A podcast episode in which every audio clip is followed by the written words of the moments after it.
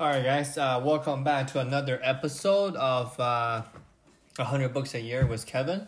Today, I want to continue our discussion on uh, Bertrand Russell's World War II uh, philosoph- uh, philosophical essays.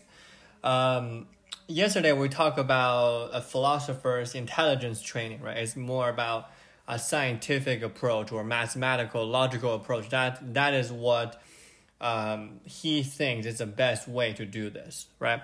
Now, there's an, another uh, like another part of this I was actually surprised when I'm reading it is a philosopher's emotional training.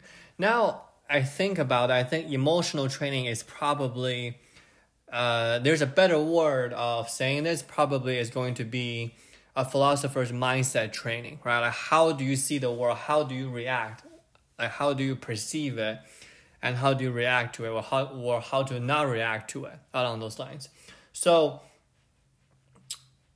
the essential point is I have probably three to four bullet points here. Is that first of all, we need to view humans as a product of their cir- uh, circumstances, right? And I think that is why, like, you know, I don't want to talk too much about pol- politics here. Like, the reason that, you know, Donald Trump is, you know, a racist is because that was his society. Like, you know, that was the society when he grew up, like in the 50s and 60s, right? And that's why I am a, I'm a big believer that we should have younger presidents, not because, you know, like you know, younger people make better decision. They're they're just more they're they're just more up to speed of what are we currently experiencing right now, right? Hence, that's why I was a supporter of Andrew Yang, you know, uh, because he really really hit the nail on the head in terms of how automation um, is taking away jobs, and then he is a proponent of universal basic income. Like before the COVID situation, people say yeah, that's nonsense, right? Like you know, like I'm my job is not being jeopardized. I don't work in a factory, but I'm still thinking that okay, my job is not uh, going to be in danger. Well, there's another thing called COVID happens and then take away uh, uh, take away a lot of people's job, right? So now universal basic income looks looks pretty good now, right? So the problem is that we have to be less personal. That's kind of like my belief as well, and really, really emphasize or sympathize with a person's grow uh, experiences growing up. Er, uh, like uh, everyone has their own story, right? And another example like I I want to use is that um, probably it, it's, it's not relevant. Um, so I want to just drop that right now, and then maybe we will revisit it maybe later on this episode. Now, Russell believes that it is a waste of energy to be angry with a man who behaved badly. So, when a person is being rude, when a person yells at you, Russell believes that it's a waste of energy, just like you're angry at a car that won't go. I think that analogy is actually interesting. So, in a sense that just don't take it personally. That's kind of like my best interpretation of like this bullet point is that when a person is angry, he is not being rational.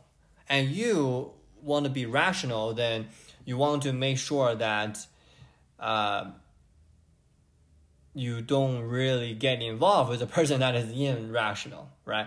So, in a sense that we just cannot talk people or talk to people or talk with people when they're in a heightened emotional state right? Like i'm i'm starting this new job when i'm working from home like taking customer service call and i direct them and i solve their problems whatever.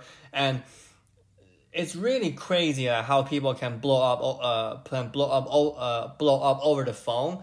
And a lot of times i try to you know like de-escalate but the thing is is that you know I always start with I'm really frustrating. Right? When I first on the call, they were fine. They were like talking to me. They're fine. But once they're saying, "Oh, I'm really frustrated," and then they become emotional. I was like, "Why? Like, why do you do this uh, to yourself? Why do you look for troubles when there's no no need to have troubles? And you know, like we can have a calm and calm and cool and collected conversation about this and solve your problems. So I have solutions, right? Um, so in the sense that when a person is being behaving irrational or quote unquote badly, it's just no need to engage with them, right? Uh, or if it's if it's your job to engage with them, like I do, right? And I think the best scenario is to really calm and cool and collected to approach it, and then, you know, just trying to do the best we can to make the person calm down.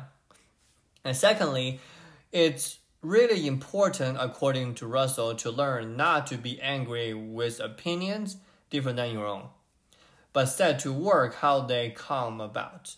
And this is huge, I think, in the in the field of philosophy or politics. Same thing, right? Like the person is angry about quote unquote liberal or quote unquote conservative, quote unquote this, quote unquote left, quote unquote right.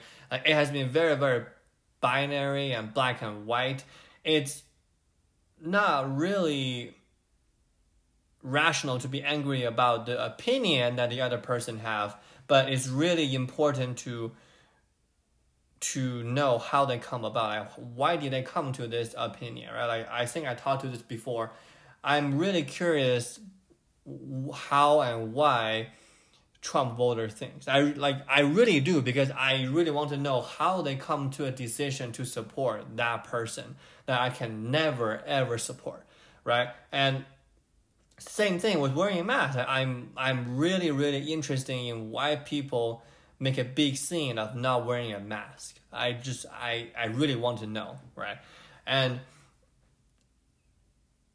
it's it's it's really good to know that Russell thinks the same way, and it's really important that opinions coming from, in my opinion, right, like in my thought process, opinion comes from a sense of your worldview, right, your knowledge framework, your decision framework, and a lot of times that is the driving factor. So getting really angry or getting emotional about the symptom doesn't really have it, it, it, it just doesn't really help, right? And what we must have, according to Russell, is that the intense desire to understand the world for the sake of understanding must be willing to overcome narrowness and uh, the narrowness of outlooks, meaning that we need to always be aware of narrowest out like uh, outlooks like the black and white right why everything has to be so so easy like black and white why there cannot be a gray zone right and really learn to think and feel in terms of science or in terms of rationality in terms of religion right and really what i think i'm getting from you know this package about emotional training is a couple of things. First of all, is that trying to be selective, right? Trying to be meditative of who are you picking a fight with, and a lot of times it's, it's really not worth to pick a fight over, right? Now, secondly, is that it's really important to to really understand the other perspective, right? And I think uh, from my last podcast on the RDR show, we spent a few days on poker, right? Um, I'm a poker player. Um, you know, there is always a thing, yeah, you know, like that fish, right? Fish meaning that the person that don't know how to play, like the newbies. So that fish is playing today, and he still won because he's so lucky. Well, a fish has motive like you when they are coming up to a decision whether check or bet or raise or fold then you you just have to lower your ego and, and understand why are they going through why are they thinking what they're thinking right and getting mad ab- uh, about the symptoms about their opinions it doesn't really help in a sense right and we really have to have an intense desire to do this because it's really hard to, to understand the world and we really have to be able to recognize and overcome the narrowness of outcomes right? Like there's always options. It's not always black and white. And I think that is what my best interpretation of Russell's work back in the 1950s is that it really doesn't really mean anything to take it personally because it doesn't it doesn't really help, right? You know, like a person like Trump, it's just a symptoms of his growing up. Like I think I share about this book on the RDR show too, the Mary L. Trump book, right? Like uh, how my family pro- uh, produces the world's psychopath or something. It's, it's actually a really telling book about how Trump's dad, Fred Trump, um, you know, was neg- was neglecting the uh, Trump's brother, and then it leads to his whole family saga. So Trump was a product a product of an unloving family of that kind of a toxic family culture, and that's who he is right now, right? So trying to understand him instead of trying to write him off is actually a better way for philosophers, philosoph, uh, emotional training or mindset training, if that makes sense. So anyway, um, I think I've said everything I need to say on this one. Uh, if you like this podcast, give us five stars on whatever you listen, and we'll go from there. All right, guys.